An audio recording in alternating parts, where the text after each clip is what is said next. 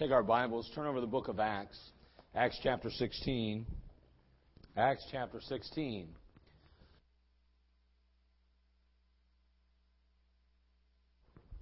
I still have some of that drywall dust in my throat. wow. That's something. I don't know what it is, but it keeps getting stuck there. I don't know. All right. Acts chapter 16. We're going to begin reading in verse 1. We're going to read through the first five verses of that chapter. And then we're going to take a look around the book of Acts tonight.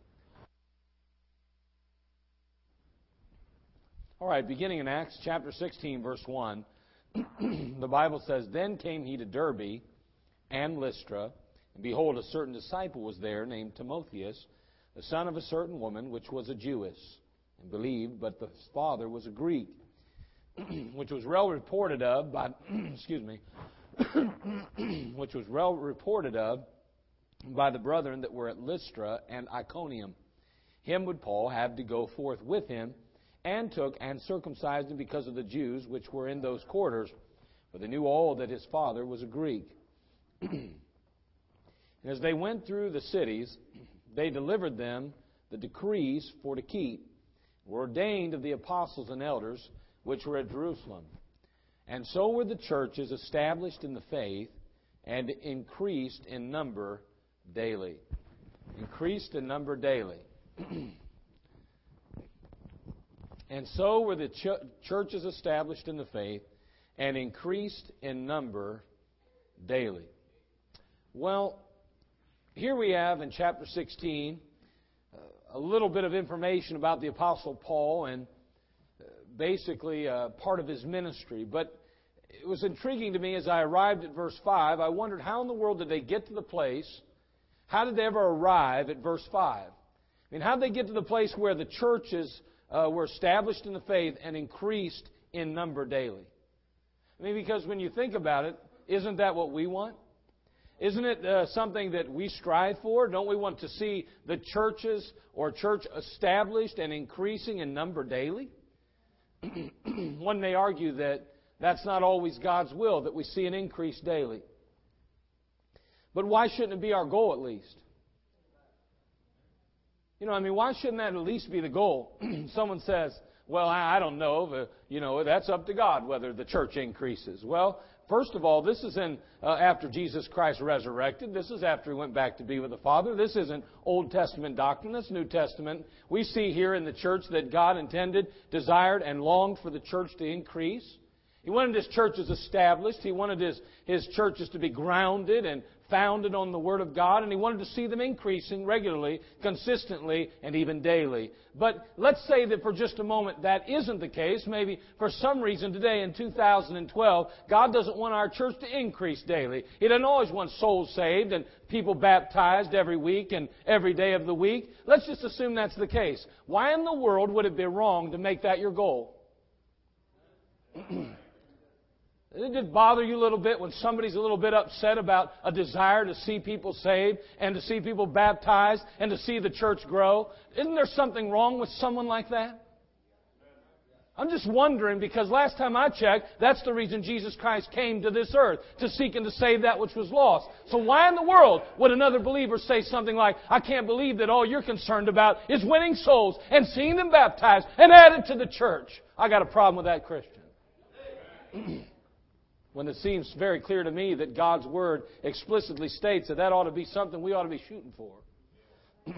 as long as there are souls dying and going to hell, we ought to have an, uh, an uh, uh, guess, uh, uh, uh, what do you want to call it, a, somewhat of a holy dissatisfaction with the lack of effort that often we put forth. We ought to want to reach every single person in every single place on this globe.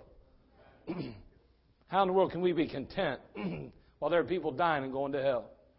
Say, be content in whatsoever state you're in. Well, that's not the state I'm in, that's their state, and I'm not content with their state. I can be content with mine, but not theirs. That bothers me.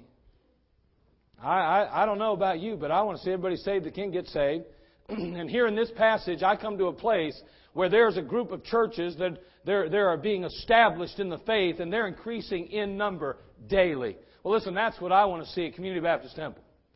and I think that's what you want to see. What's it going to take to achieve that goal then? What's it going to take to arrive at that place where we're experiencing an Acts 16:5 experience? Well, I'm going to share with you just a couple of things because we're going to look back through the uh, book of Acts now slightly. We're going to kind of draw ourselves back and bring ourselves back up there just to kind of see how they got to that place. Because we're going to need some of the same characteristics and qualities and same things that they had if we're going to see that happen in our church. And uh, I want to see it happen. I really do. Let's pray. Father, thank you again for this time. Lord, I thank you so much for the gospel and the Lord Jesus Christ. I thank you for this written word that we have to hold in our hand and, Father, to read daily and to be able to just take it in, drink it in, and embrace it and memorize it and just to share it with others. Lord, it is a privilege and it is a blessing. It is not a burden to bear at all. Lord, thank you so much for it. Now, Lord, help us, Father, just to take it and, and hold it up, and Lord, just to encourage others in the, the cause of Christ. Speak to our hearts and help us to see what it's going to take to see our church increase daily, to see us established in the faith and in the Word of God, to be founded and grounded on the truth, and then to be able to share it and to see it bring forth fruit each and every day. Lord, we'll thank you for that. Now speak to our hearts, and may we honor you in Christ's name. Amen. First of all, what's it going to take to arrive at a Acts 16:5 experience where the church is increasing daily? First of all, it's going to require a call.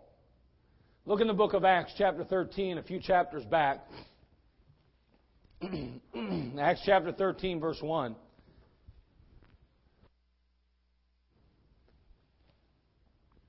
The Bible says, Now there were in the church, was Antioch, certain prophets and teachers, as Barnabas and Simeon, and that was called Niger, Niger and Lucius of Cyrene, and Manaen, uh, which had been brought up from Herod the Tetrarch, and Saul. As they ministered to the Lord and fasted, the Holy Ghost said, Separate me Barnabas and Saul for the work whereunto I have called them.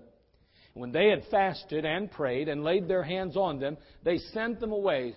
So they, being sent forth by the Holy Ghost, departed unto Seleucia, and from thence they sailed to Cyprus. And when they were at, well, that's good right there. That's good enough. Notice again in the passage, there were those that ministered to the Lord and fasted. And the Holy Ghost said, Separate me, Barnabas and Saul, for the work whereunto I have called them. There's a call here. There's a call. Now, before this call, there was no Acts 16:5. Before this call, there were no churches established in that region that was being spoken of in Acts 16. Before that call, there were no souls and there were no increase daily. But we have a call. Paul here goes out ultimately to the Jews, and as he reaches out to the Jews with the gospel of Jesus Christ, he is rejected. And then the Bible tells us after being rejected of the Jews, he ultimately is turned toward the Gentiles. Look, if you would, over in the book of Acts again, chapter 14, verse 46.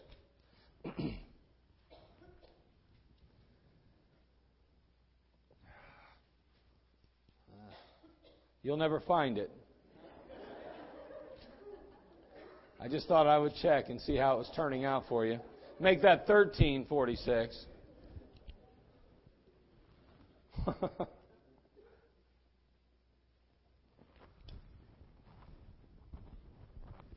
That's when I wish I had a secretary I could blame for a typo.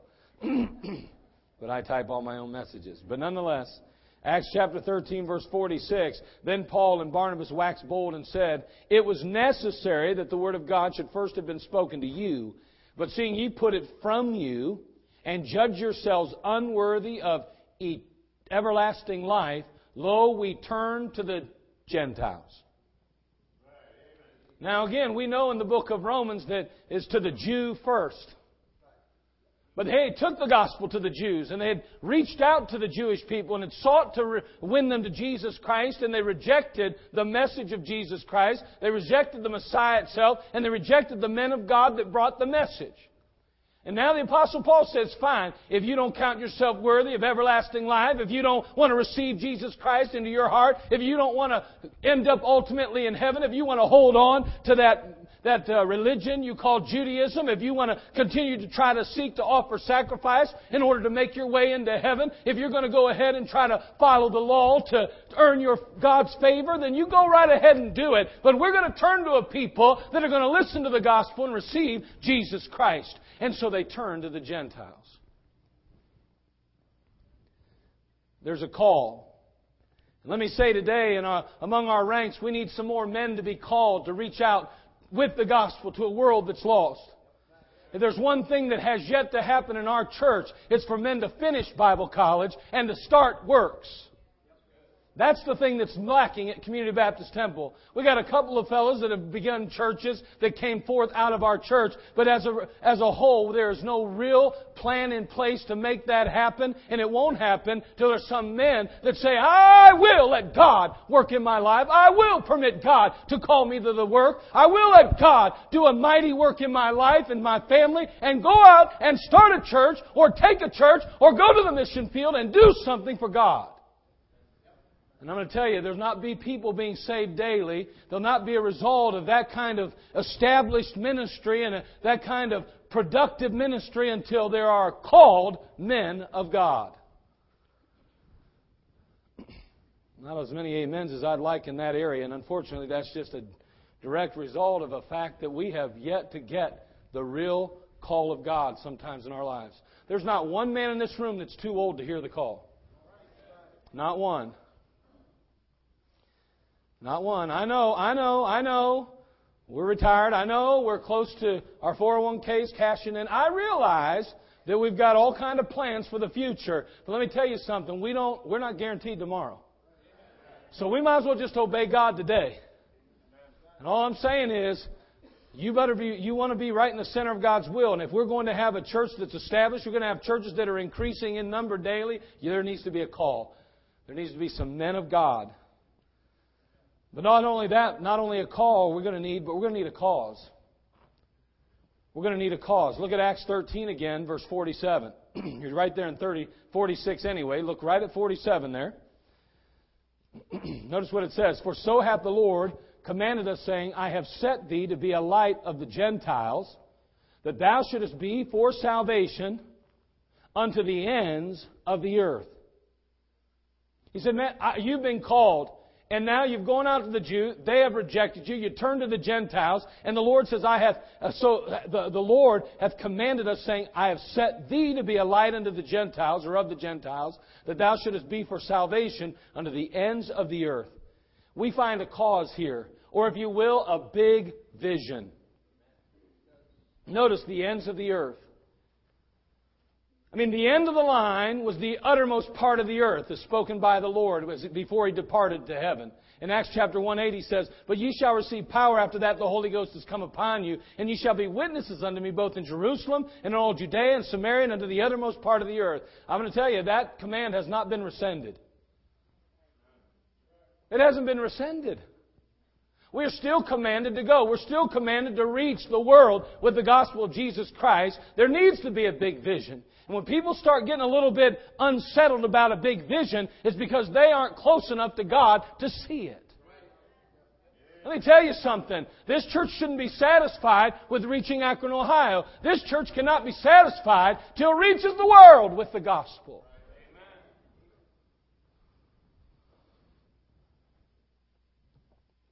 How selfish are we to settle for a comfortable ministry? That's downright selfish. We're comfortable. That's selfish.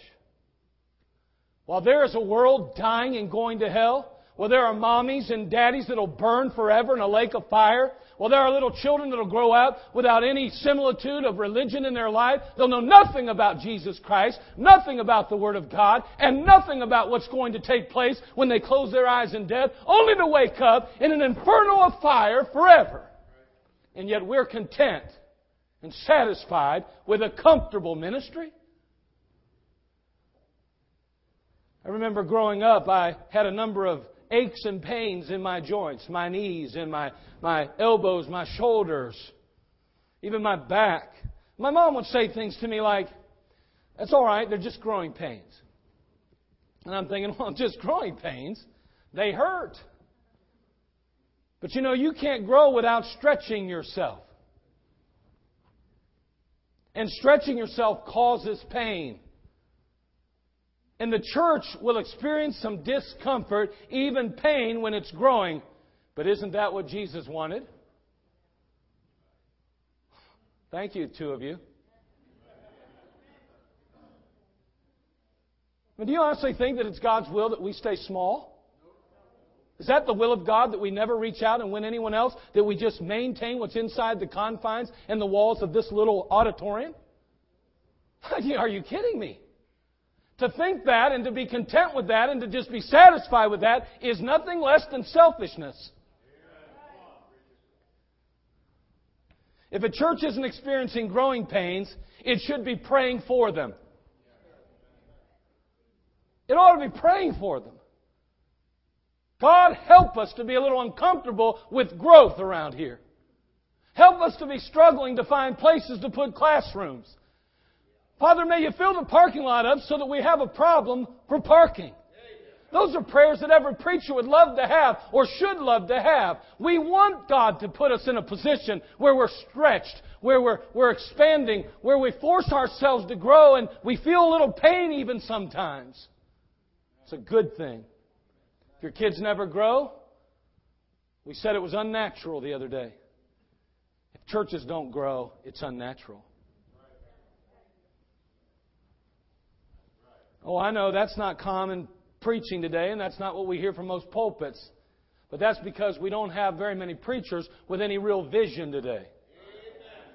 And we don't have churches and people too often with vision either. Thank God for a Community Baptist Temple that says, we're not going to be satisfied as the world dies and goes to hell. We're going to keep reaching out. We're going to keep striving to take the gospel to each and every creature in this world. And we're going to keep growing and going on behalf of God.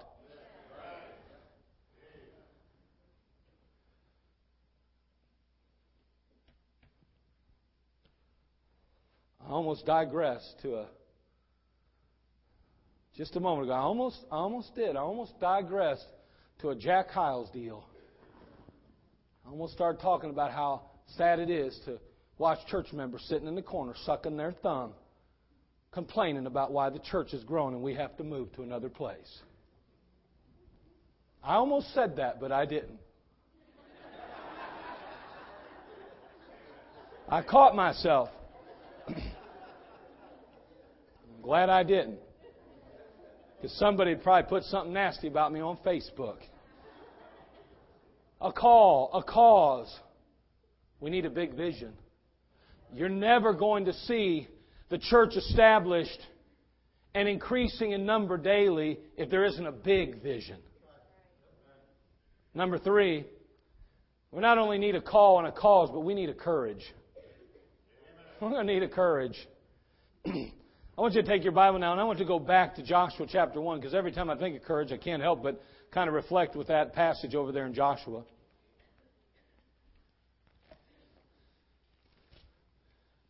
While you're turning there, I'm just going to go ahead and let her fly. I'm going to tell you something that, I, that I'm still struggling with, that I still struggle with as a pastor. Let me, let, me, let me tell you. Now, again, you have your own opinion. That's fine.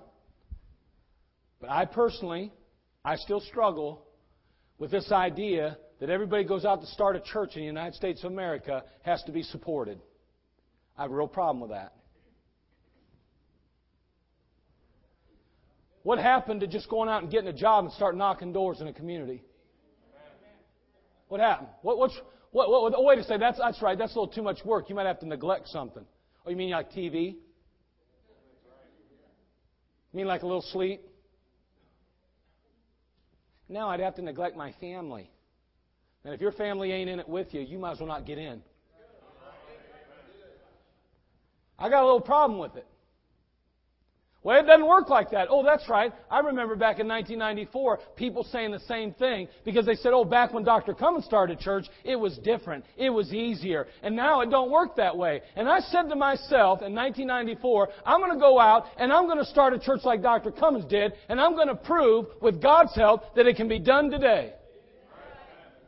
And I wish there were some young men in this room that would say, I'm not going to wait around for somebody to support me. I'm not going to wait around to, to go through every church and try to drum up some kind of assistance. I'm just going to go out and prove to the world that God's still able to build a church. And I'm just going to get a job. I'm going to work and I'm going to strive and I'm going to stay at it until God does something. I'll be honest with you, it's a lot easier. It's a, I mean, it's a lot more motivation to uh, work hard and win people and knock on doors when you know your livelihood's attached to it and you're working night and day, and you say to yourself, it'd be nice if I could actually get a day off. Instead of going, boy, those checks are nice coming in. I think I'll spend two hours knocking doors and three hours studying my lesson, and then I'll go pick my kids up from school, and then, you understand where I'm going? I'll guarantee you'll be much more motivated when you're working to put yourself in the ministry than when you're already in working to build one. Now, again, you may not understand that, but I think I know a little bit about it. I've been there. It's different today. Yeah, it was different when I started too. Just want you to know that. It's always been different. Every generation thinks they got the toughest time in history. Preacher, really encouraging today.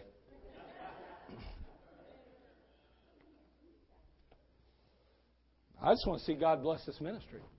And it don't happen until we start working in spiritual realms the way we worked in that carousel the other day for two, two, two weekends. I watched the men of God. I watched them work. They ain't no lazy men in this church. They were working like dogs in that place. And I thought to myself as I watched, I mean, they strove, they, they sweat, they worked. And I thought, man, what could God do if that many men got on fire for Him and worked that hard to reach people with the gospel? I'm not saying some aren't. I'm just saying it would be nice if all of them did. What a difference we could make in Akron, Ohio, and around this world if we had men like that in every church across this country that's preaching the gospel. But it's going to take a courage. Joshua 1, verse 6. You didn't think I'd ever get here, did you? I wondered myself. Be strong and of good courage. For unto this people shalt thou divide for an inheritance the land which I swear unto their fathers to give them. Only be thou strong and very courageous, that thou mayest observe to do according to all the law which Moses my servant commanded thee. Turn not from it to the right hand or to the left, that thou mayest prosper whithersoever thou goest. Verse 9. Have not I commanded thee? Be strong and of a good courage.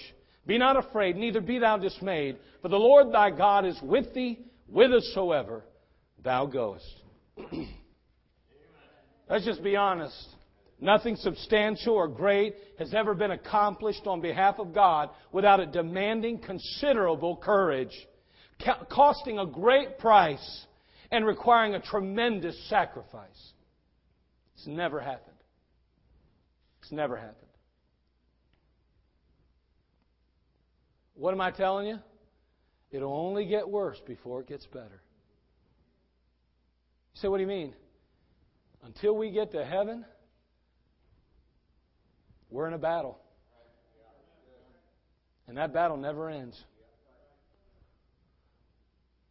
And if I got even just that much of the Master's blood pulsing through my veins, if I'm that much of a citizen of heaven, if I'm that much of a child of God, if I'm that much of a co laborer with the Lord Jesus Christ, then I can't honestly rest until every single one of them is saved.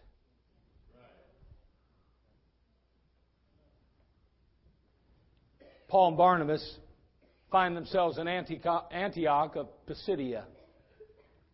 It's a different Antioch than the one in Syria. Again, they're sent out from the church at Antioch in Syria. They arrive ultimately in a place called Antioch of Pisidia. Again, they'd left Antioch of Syria. Now let's see what happens. Turn over to the book of Acts again, verse uh, chapter 13. talking about being courageous. Acts 13. Again, nothing substantial or great has ever been accomplished on behalf of God without it demanding considerable courage, costing a great price, and requiring a tremendous sacrifice. In Antioch of Pisidia here, chapter 13, verse 44 and 45, we notice that it says, And the next Sabbath day came almost the whole city together to hear the Word of God. Now, wouldn't that be an exciting mess, uh, service? Almost the whole city got together. I mean, that'd be like a Billy Graham crusade. I like it. Wouldn't it be nice if fundamental Baptists had Billy Graham crusades again? I'm talking about the old fashioned ones where people got saved and there were good people working the altars that knew knew about the gospel, that it was salvation by grace through faith. By the way, I'm going to tell you something, and I'm not doing this to hurt or harm anyone. I'm telling you, the Billy Graham movement has gone way out there. You'll go there and listen to rock music. You'll go there and see people elevated and lifted up. You'll go there and see a Catholic working an altar. That's a problem. I remember when we started the church, a few years into the church, or about a year in actually, man, it hadn't even been that long. They were having a huge Billy Graham crusade. Actually, it was in 1994, I think. It was over here at the uh, up in Cleveland at the uh, Coliseum. Uh, not the Coliseum, the um, the big uh, ball stadium, the, the baseball stadium. It was the old stadium, not the new one. And it was a huge stadium. And I remember running into a man as I was door knocking, talking to me about how he was working the altars at the Billy Graham Crusade. He was taking classes at his church. I said, What do you mean your church? It was some saint something or others. And I asked him, I said, Sir, can you lead me to Christ? Tell me how I would get to heaven? He said, Well, I don't really know that, but we're trying, they're trying to teach us that. I said, Well, when is this? He goes, It's next week. I said, well, You're working the altar? I said, What church are you going to send people to that get saved? He goes, Well, there's a bunch of us churches that are getting together helping at the crusade, and we're just going to go ahead and split them up. That was back in 94. I'm not opposed. I love to watch Billy Graham on TV even to this day. I'll get that TV, I'll flick it on, I'll, I'll see old Billy up there. He talks a lot, you know. Hey, you know, you know. And then he'll get fired up. I like it. Man, Billy Graham, I'm telling you what, there are millions of souls that are probably going to be in heaven because of that man and the ministry that God gave him. I, I don't doubt that a bit. There may be people in this room that actually got saved as a result of a Billy Graham crusade. Praise God for that. Boy, I wish we had good fundamental Baptists to get together and make that happen again. I wish that would happen again. Watch thousands of people come to Christ in one meeting. This is a Billy Graham crusade, so to speak. I mean, the whole city's coming out. It doesn't quite end the way they'd like it to. Notice what it says here in verse 45 again. But when the Jews saw the multitudes, they were filled with envy and spake against those things which were spoken by Paul, contradicting and blaspheming. Blaspheming.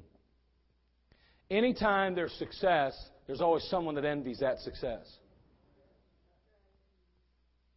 People are real nice to us right now. But when we get in that building, you wait to see some of the darts that will be thrown at us. You wait. Preacher will say something, and we may read about it in a newspaper somewhere. We'll hear see it on a blog. It's not always going to be easy.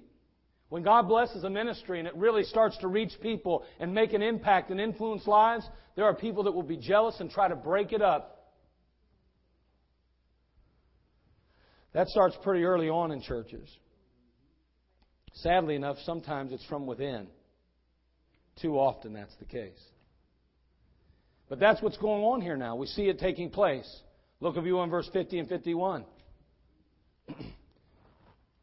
But they shook off the dust of their feet against them and came unto Iconium. And the disciples were filled with joy and with the Holy Ghost.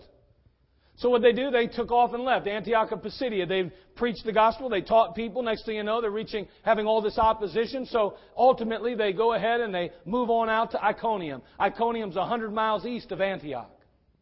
You have Antioch and you have Iconium just a little bit south, east of them, a hundred miles. And now here they are in Iconium, chapter 14, verse 3. Long time therefore abode they speaking boldly in the Lord, which gave testimony unto the word of his grace, and granted signs and wonders to be done by their hands. Guess what again? Notice verse 2. Before we move any further, I don't want any mistake. I don't want anybody to misunderstand what's going on here. But the unbelieving Jews stirred up the Gentiles and made their minds evil affected against the brethren. And now notice here what's happening in verse 3. He granted signs and wonders to be done by their hands. Don't ever forget, when you see signs and wonders and tongues being done, you always find a Jew hanging around. This is not a Benny Hinn crusade. It's not a Reverend Angley deal. This is legitimate gifts that God gave to the early church to confirm in the minds of unbelievers as well as those Jews that these men had authority from heaven alone. Those Jews required a sign. They needed a sign. The Gentile doesn't require that. And listen, you don't need it, and neither do I. We, by faith, believe Jesus Christ. You don't need a sign. You don't need a healing. You need Him. He continues here, we continue reading, but the multitude of the city, verse 4, was divided. And part held with the Jews, and part with the apostles. And when they were, uh, and when there was an assault made, both of the Gentiles and also of the Jews, with their ru- rulers to use them despitefully and to stone them, they were aware of it and fled into Lystra and Derbe, cities of Lycaonia, Lycaonia and under the region that lieth round about. And there they preached the gospel. So here they are preaching now again. They were in Antioch of Pisidia. Now they're in Iconium. And I mean to tell you, they're reaching out. People are starting to come out to the services. They're starting to get fired up. There's half the people that believe in what they're saying. The other half are, are following after the Jews. And pretty soon they assault them. They go after them. They persecute them and seek to destroy them. And so here they go again. Well, we better move on. And so they leave Iconium, they go to Lystra, which is about 20 miles south of Iconium. So now you have you have, uh, let's see, I got to make sure I'm getting this right. East, yeah. So you've got over here Antioch of Pisidia, you've got over here Iconium, and then below it, 25 miles, you've got Lystra. So now they're in Lystra, chapter 14, verse 19. And there came thither certain Jews from Antioch and Iconium who persuaded the people. Isn't that amazing? From Iconium and Lystra. Here they are now excuse me, from Antioch and Iconium. Uh, Antioch is 125 miles away. But those Jews just can't stand the fact that Paul and, and, and Barnabas are seeing people saved and that their minds are being turned to the gospel of Jesus Christ. They follow them down there and they bring with them the people from Iconium and there they begin to have an uproar and ultimately you're going to see that they stone Paul. That's what it says here now. In verse 19 again. There came thither certain Jews from Antioch and Iconium who persuaded the people, and having stoned Paul, drew him out of the city, supposing he had been dead. I mean, they, they had a rock concert right there in that city. And there he is laid out, dead, or at least appearing to be dead. They drag, get him out of here, get him out of here, the heretic. They drag him out of the city and leave him for dead. God's not done with him, though. Notice what it says in verse 20. Howbeit, as the disciples stood round about him, oh, poor Paul. What are we going to do without Paul? Oh, man. Oh, Paul bit the dust. Took a rock in the noggin and it's over. And all of a sudden, all of a sudden, look at this. Verse 20. He rose up. What's everybody crying about? Wow, that man, what in the world? Those rocks are hard. That thing that hurt. Anybody got a hanky? Let me wipe that blood off. Hold on a second. What happened to him? Fellas, we better get out of here and run for the hills. What? Wait a second. What are we talking about? If we're ever going to, if we're ever going to see the church established, if we're ever going to see it increasing in number, we said we need a call, we need a cause, but we also said we need a courage. What are you going to do, Paul, now that you've been stoned and drug out of the city and left for dead? Well, let's see here. Howbeit, as the disciples stood round about in verse 20, he rose up and came into the city. I don't know. They cover him up. They try to hide him. I don't know. But what I do know is what's going to happen here in a little bit. But what he says here is that ultimately the next day he departed with Barnabas to Derbe. To Derbe. Derbe, as we're going to see,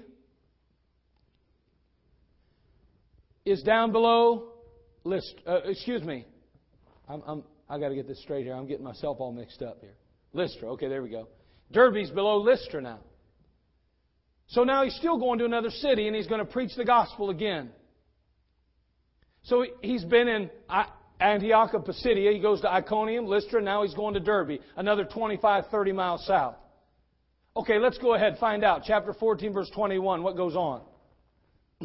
and when they had preached the gospel to that city and had taught many, they returned again to Lystra and to Iconium and Antioch.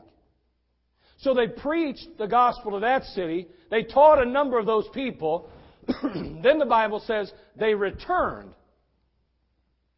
Amazingly, when they're done preaching and teaching to those people, they return again to Lystra, where Paul was left for dead, and to Iconium and Antioch, where the accusers literally resided. You'd have thought they'd have just went back to Antioch of, of Syria. Why in the world did they go back to those cities? That's a courageous bunch right there.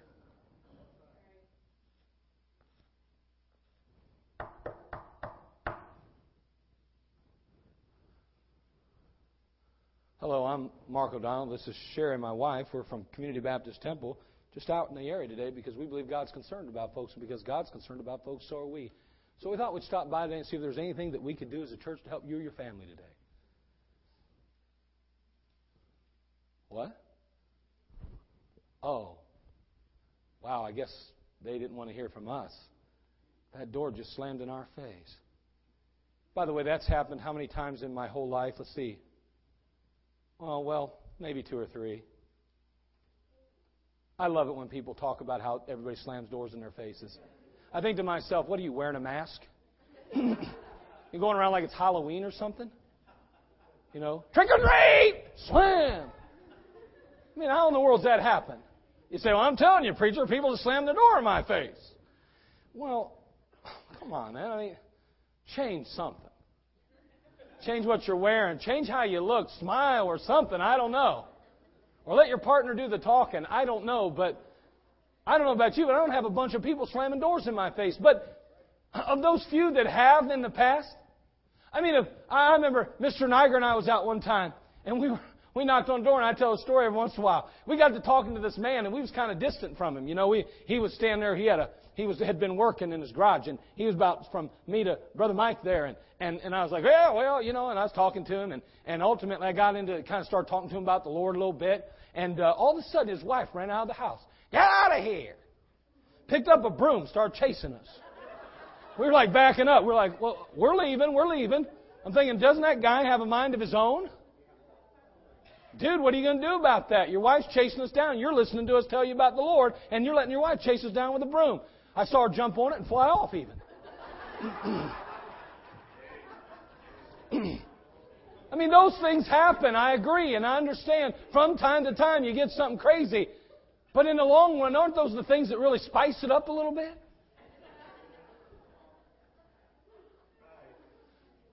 Hey, listen, it's going to take a little courage. Hey, listen, before we're going to see the churches established, before we're going to see the, the church increase with souls daily and find people coming to Christ on a regular basis, it's going to take a little courage. Not only a call, a cause, a courage but a compassion. A compassion. Look in book, the book of Acts again, chapter 14, verse 21. We've been, we were just there. but notice what it says here in verse 21.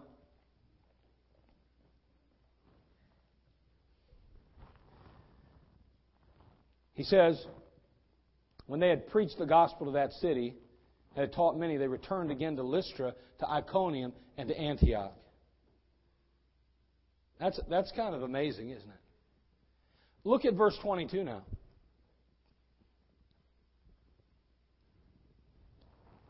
Confirming the souls of the disciples and exhorting them to continue in the faith and that we must, through much tribulation, enter into the kingdom of God. Why'd they go back to the same cities they were run out of? Why'd Paul take a chance on being stoned all over again? Because he wanted to confirm the souls of the disciples. And he wanted to exhort them to continue in the faith.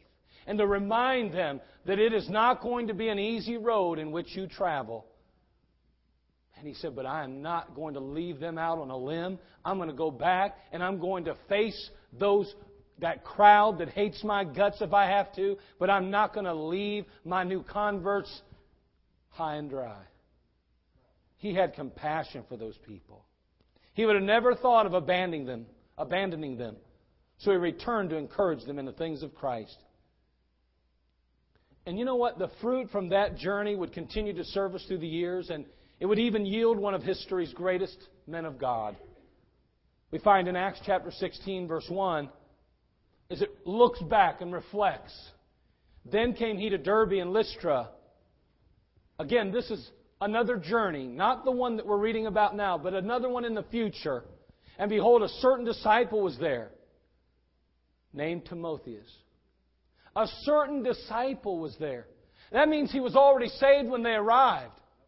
That means that probably, likely, in that first wave, that first missionary journey, the first time they had arrived on those shores of those cities, they led people to Christ, and one of them, one of them was certainly the mother of Timothy, and most likely Timothy himself.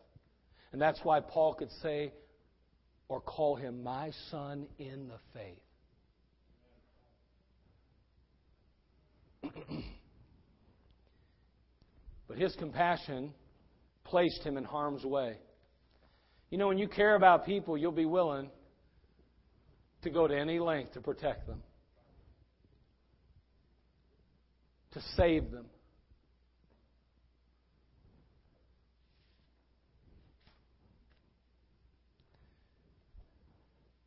Finally,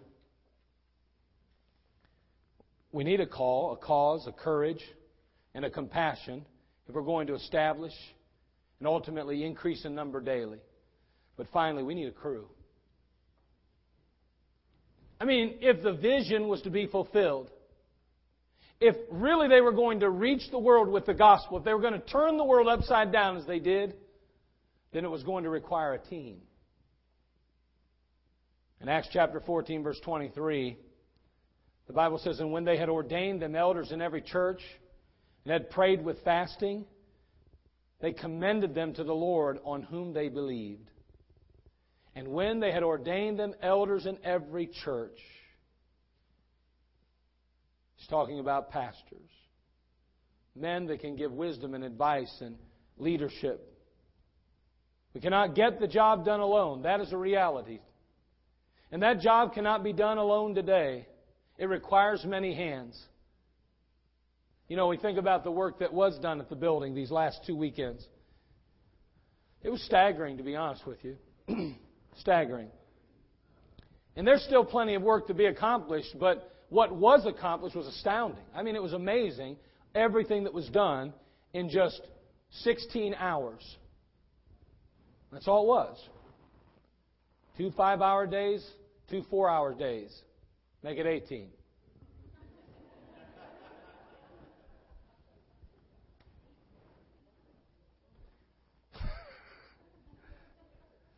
Was just wondering if you came up with the same total I did. As if you did, you're not working in the financial office. 18 hours. In 18 hours, I can't even tell you how much was accomplished. It was done with teamwork. A crew stepped up. A crew worked together. Brother Kavanaugh would say, and I think this is how he says it many hands make for light work. Is that what you say, or what do you say? Okay, good. He's probably told me that even if it wasn't true. He's like, oh, I'm not going to correct the pastor in the pulpit. Good man. Many hands make for light work. Some of you heard that statement or something to that, a variation of that, and that's so awfully true. I mean, a number of us were there. Like Brother uh, Hamilton said, there was probably 45, 50 different guys that showed up over the course of those two weeks. At any one given time, there was probably at least 35 fellows there. Amazing how much work was able to be done in that short of time because men stepped up and worked together. The Apostle Paul, along with his companions, saw the need to delegate the work. They ordained elder, elders, they ordained pastors into every church. They reproduced themselves in the lives of others, and then they went ahead and split up the work. You know, they could have chosen just to work harder, maybe longer hours, but they could never have worked longer and harder than a hundred men. And today, if we are going to see Community Baptist Temple established, if we are really going to realize an increase in number daily, it's going to take a crew. It's not going to happen with one, two, five, or ten. That's why I love our team soul winning so much. Because it involves people, a crew. Because not only do we have those that are knocking the doors, but we have those that are praying alongside them. There's no way we can accomplish a spiritual work without spiritual work being done. Prayer is so essential and absolutely necessary. I polled all the soul winners yesterday as they were preparing to go out, and I said, How many of you believe that the prayer being done by our prayer partners is making a, a difference? Is preparing hearts? I don't know. From what I could see, it seemed as though every hand went up. I'm telling you, there is a difference knocking doors this year than there was a year ago. And I implore you and I beg you to keep praying. People are being saved. People's lives will ultimately be transformed and changed as they plug in to a ministry that has a big vision to reach a world with the gospel. Get on board with that vision. Do all that you can to make that happen financially, physically, spiritually. Everything and anything you can. Because in the end, I promise you, the only thing that will matter is what you've done for Christ when you stand before Him at the judgment seat. Just want to encourage you not to, to, to let this opportunity pass you. a call, a cause, a courage, a compassion, and a crew. Jesus, or should I say, God said, Open thy mouth wide and I will fill it. Hey, it's time to start dreaming big. Have a big vision. We're beginning to see the plan starting to unfold, and we're looking forward to having the plans to our building solidified here in the next few weeks and then being able to maybe present that and help people to understand and see what God's going to do. it's going to cost money. It's going to take effort. It's going to require sacrifice. And you ought to thank God you're part of it. And You ought to gladly suffer. And thank God for the opportunity and privilege it is to be a part of it all. Because there are going to be thousands and thousands of people saved as a result of what God's going to do. Father, we come to you. We thank you so much for all.